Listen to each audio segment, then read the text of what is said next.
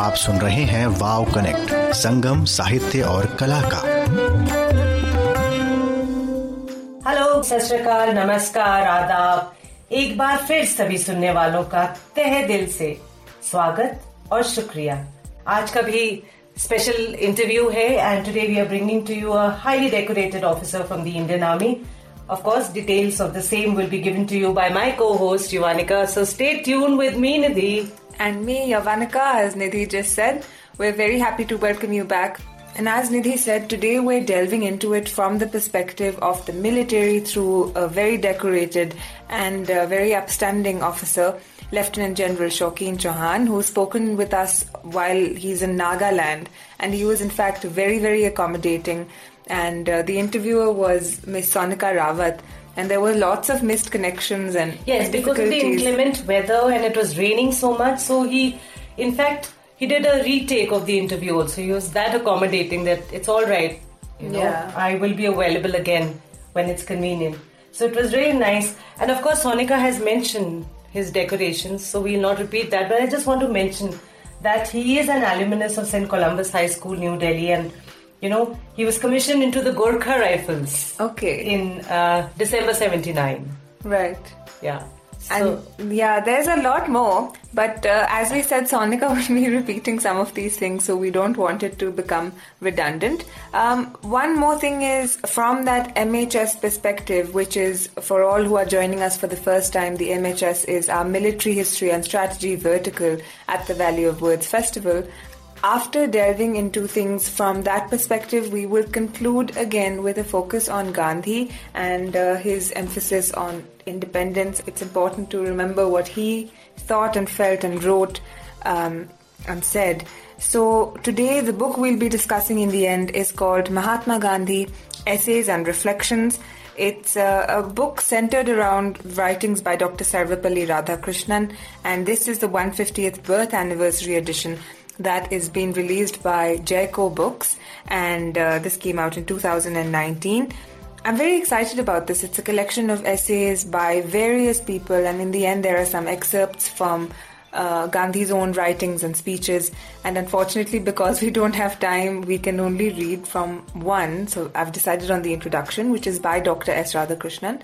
But even there, I've had lots of trouble cutting it down, so I'll save time by starting the interview straight away. We're really looking forward to hearing General Chauhan, and we'll see you on the other side. Today we have a very special guest with us, Lieutenant General Shokeen Chauhan. Welcome to the Valley of Words. Thank you. Before starting our conversation, I would like to throw some light on your career span. Lieutenant General Shokeen Chauhan have been awarded five presidential awards Param Vishisht Seva Medal, Ati Vishisht Seva Medal, Yuddha Seva Medal, Sena Medal and Vishisht Seva Medal. You have conducted counter-terrorist operation both in Kashmir Valley and in the Northeast. You have vast experience at the apex level having served in both the Ministry of Defense and the Ministry of Home. You were the Director General of Assam Rifles, India's oldest and the largest paramilitary force.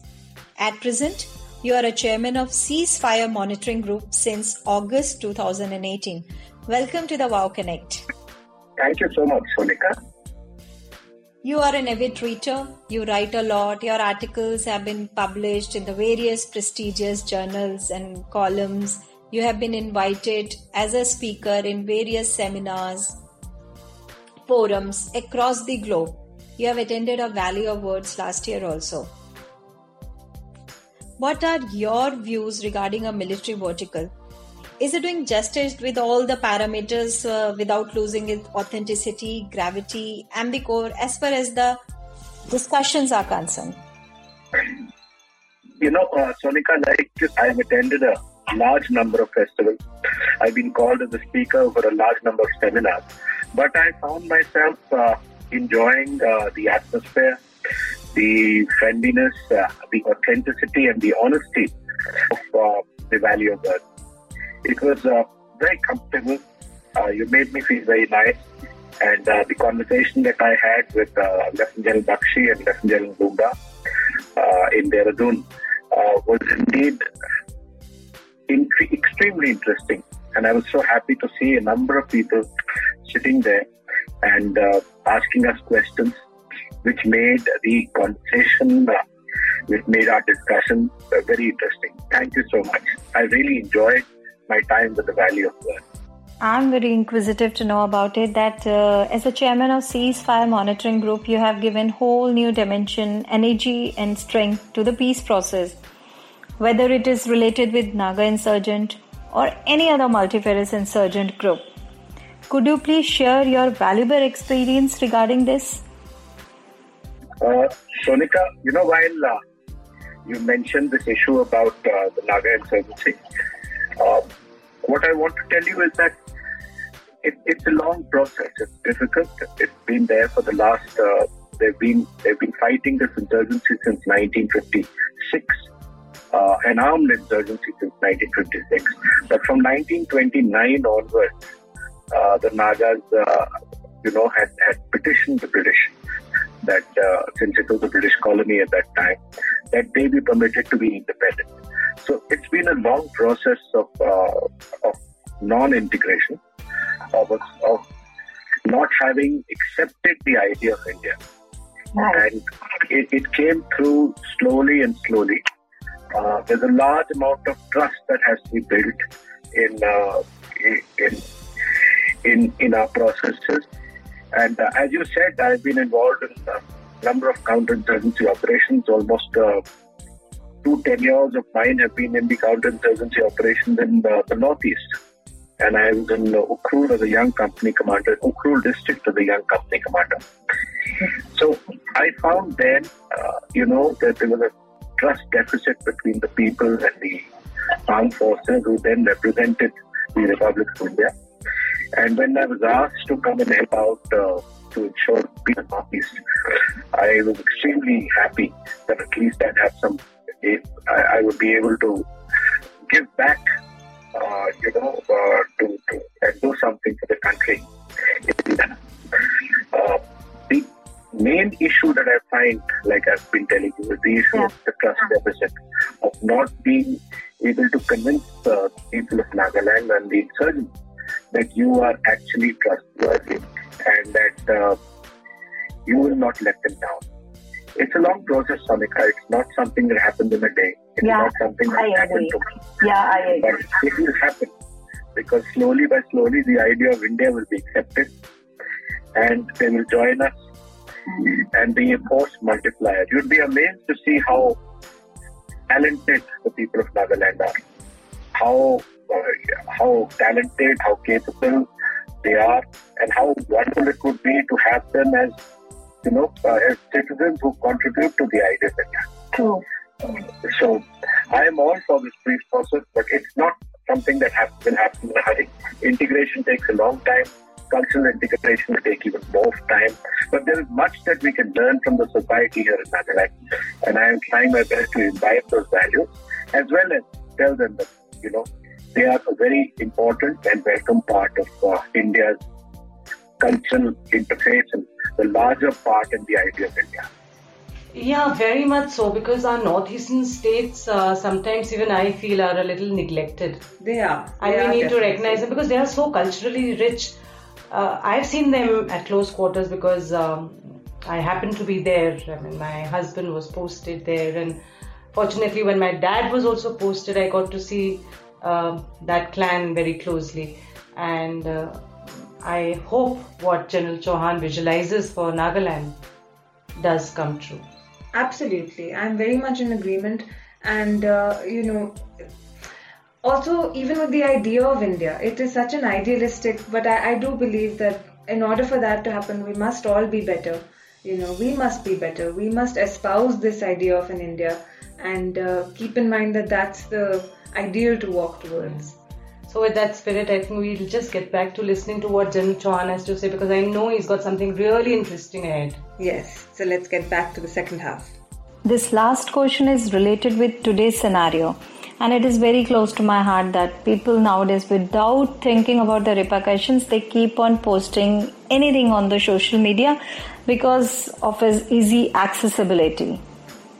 My question is for you Do we really need to think, rethink, and ponder before posting anything and especially if the person is holding a very responsible post? Swastika, you know, uh, why social media has democratized the voice of millions of people, it has also ensured that of people have opinions that they have no idea about. True. Um, due to a lack of uh, an idea to give an opinion and to put it on a public platform uh, does create a great deal of problems. So I would be very cautious about using social media, about expressing my views. Uh, I am in many ways a public person because what I say means a lot to the people of Nagaland because it's important that they part of my audience here. But more importantly, uh, I personally feel that social media must be used with responsibility. It must be used to echo a view of only those things that you are in knowledge of. True. You also need you also need to echo view if you need to echo them. If you are going to gain nothing by abusing somebody, and there is a lot of abuse on social media, there's right. simply no need to put it across. But it gives, uh, like I said, uh, it's a democracy, and yeah. social media gives voice to a number of people, to a number of issues, has been able to assist in uh, reducing the abuse. Uh, that, that is prevalent, but at the same time needs to be used with caution and needs to be accepted with caution. This is very true. People think that they are voicing their opinion, but uh, they get deviated and start using the harsh language. Why I asked you this question because uh, you served as an additional director general public information where you dealt with uh, the PR activities and the media relations monitoring informations and the perception management. And before uh, putting an end to this our beautiful conversation, I request you please give some strong message to our listeners, to our youth, especially you know the lot of things are happening during this pandemic. Thank you, Sarika. Uh, very kind. Uh, you know, me for my message. I when I visited the Valley of Words in uh, I noticed that there were a large number of young people who were a part of uh, the Valley of Words uh, organization, organization and organization groups. Uh, a large number of these young people, uh, young uh, both men and women, uh, were idealistic, had you know want to serve the country, and want to serve with honor, and they had a lot of talent. My message to the Valley of Words per se, and through the Valley of Words, the platform to the people who will listen to this would be that there is a need, uh, you know, to work hard. There's a need to work sincerely. There's a need to do a lot of issues uh, by which you can work and serve the country. Uh, there is also a need to develop this, uh, to ensure that you get knowledge and to ensure that that knowledge helps the people in the society at large. We are today facing uh, a very difficult time with the virus having the pandemic yes. having invaded our country. We are also facing a difficult time uh, with the Chinese on our borders. True. And we're also facing a problem uh, in dealing with the integration of some of our people. And uh, these are challenges that come from uh, a lack of understanding.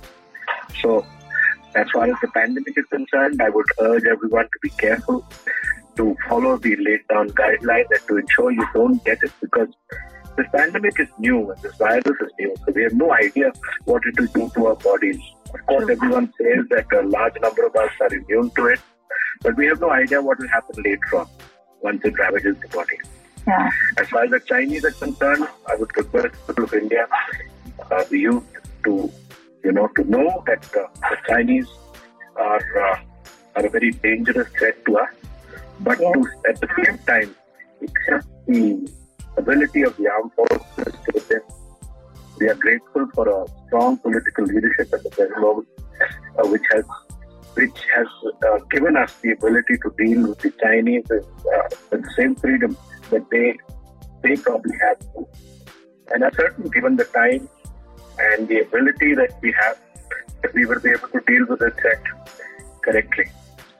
And as far as social media is concerned, I would urge the young people to be careful with their words. Words are like nails, uh, you know, being driven into, uh, you know, a wooden plank. You can take out the nail, but you can never really completely take out the hole that they make or the destruction that they do within the body of that plank. Yes. So use your words wisely, use them carefully. Uh, you know, develop your knowledge and help uh, help us in making sure that the idea of India uh, only grows. Thank you so much, uh, Sonika, for interviewing me. It was such a pleasure talking to you. Same here, same here. Thank you so much, sir. Thank you. So I had a lot of takeaway points from everything that was said in this interview. Uh, I especially like the analogy he drew towards the end of having to be careful with your words because they're like nails in a plank. Mm-hmm. And uh, along with that sense of development of expression, I also like the emphasis he had on the development of knowledge, which is for the good of everyone, a sort of universal humanist pursuit and development of knowledge, and uh, the variety of ways in which one can serve the nation by working hard. Uh, just a lot of things that I thought were. For me, it was very important uh, when he said that, you know, accountability of your words. Yeah. So everybody should be responsible as to what they're posting on social media because you'd never know what's going to affect whom. Yeah. So just be sure that you, whatever you do post, post with a lot of responsibility. So, as we introduced in the beginning, but before that, we'll thank again Lieutenant General Shokeen Chauhan for taking time out, not once but a couple of times from his hectic schedule, talking to us from Nagaland. Thank you so much, sir. We really appreciate it. And thank you so much, uh, our listeners, because they're bearing with this kind of uh, sound quality. Uh, this was unavoidable because uh, of the inclement weather, as I mentioned. And thank you, Sonika, for having persuaded General Chauhan to have spoken to us. And on that note, we will begin with our reading. No introduction, even. This book is called Mahatma Gandhi Essays and Reflections. It is the 150th birth anniversary edition. This one has been brought out by Jaico Books. So, uh, with our reading now, Mahatma Gandhi's Essays and Reflections by Dr. Sarvepalli Radhakrishnan. As we all know, that Dr. Sarvepalli Radhakrishnan was the first Vice President of India and the second President of India. So we'll straight away uh, get to our reading, and I'll start with the introduction Gandhi's Religion and Politics by Dr. S. Radhakrishnan. The greatest fact in the story of man on earth is not his material achievement, the empires he has built and broken, but the growth of his soul from age to age in its search for truth and goodness. Those who take part in this adventure of the soul secure an enduring place in the history of human culture. Time has discredited heroes as easily as it has forgotten everyone else, but the saints remain.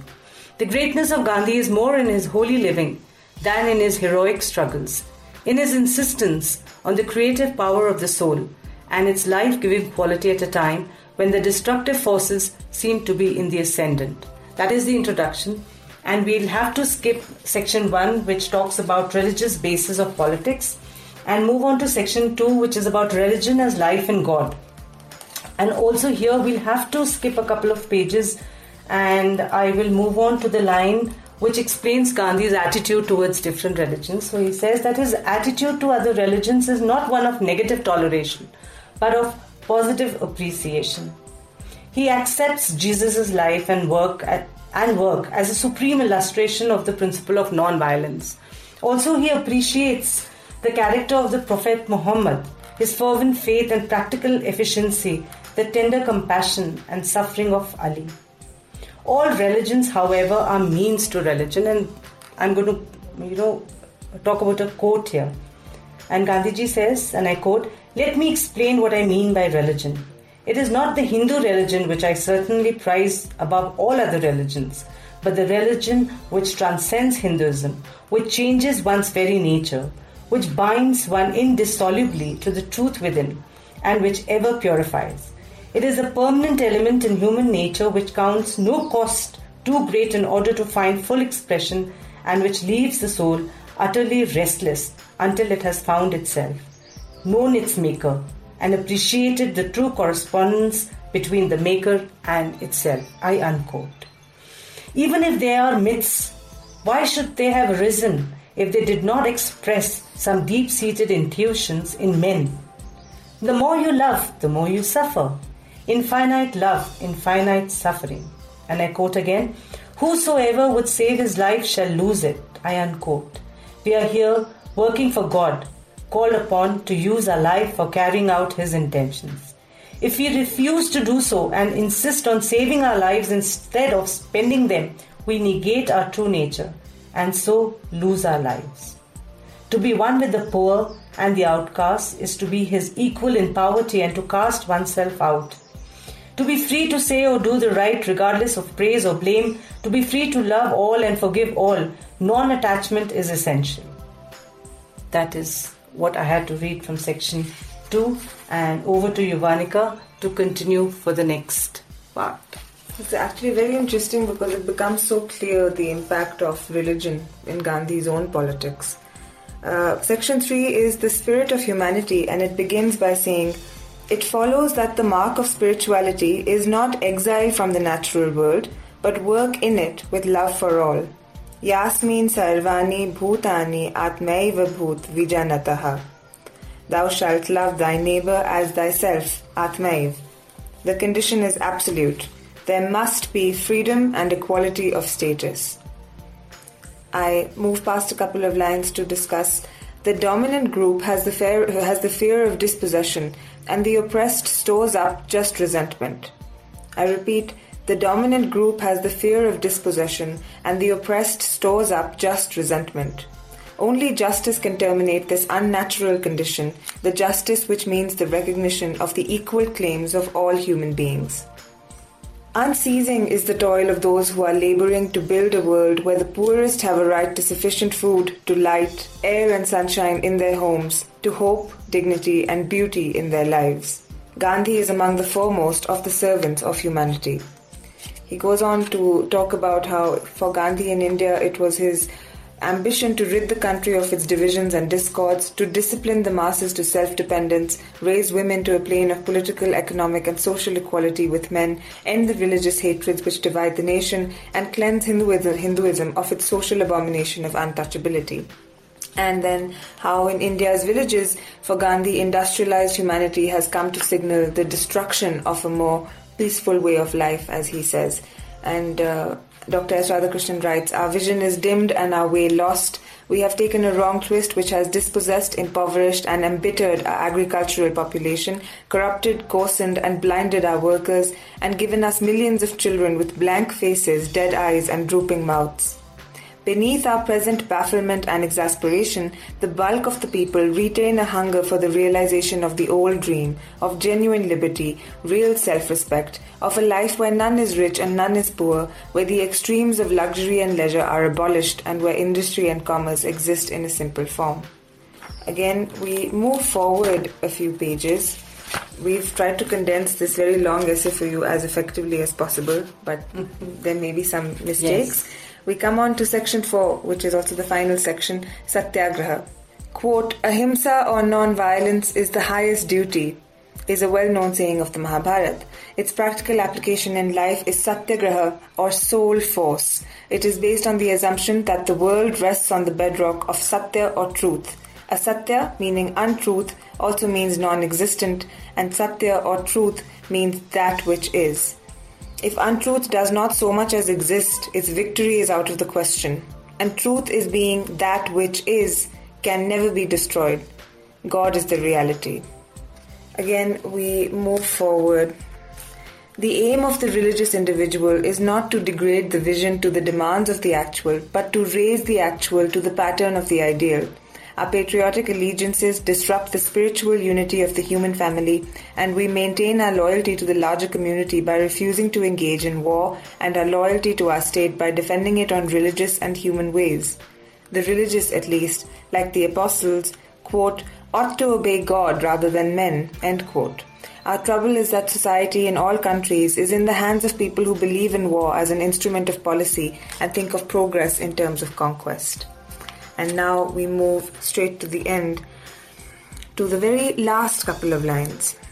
To be true, to be simple, to be pure and gentle of heart, to remain cheerful and contented in sorrow and danger, to love life and not to fear death, to serve the Spirit and not be haunted by the spirits of the dead.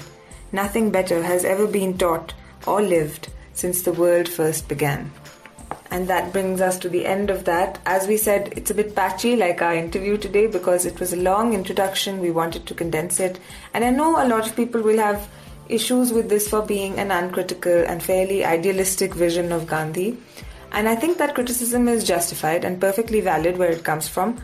But uh, I think perhaps, as with our young adult special episode, we need to be reminded of idealism going forward, especially in these times.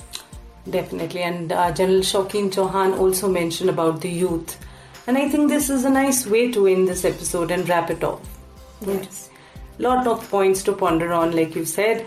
A um, lot of things, a lot of important things that General Chauhan discussed, and a lot of things that you've brought about by reading this essay. I hope so.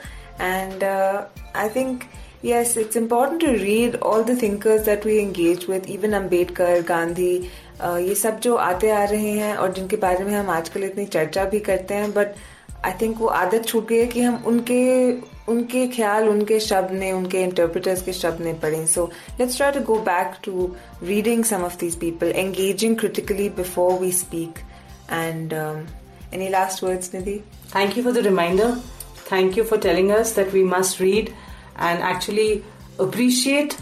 Yeah hopefully. And think critically through it. So that was our reading for today. We'll be seeing you very soon. Same place. Same connect.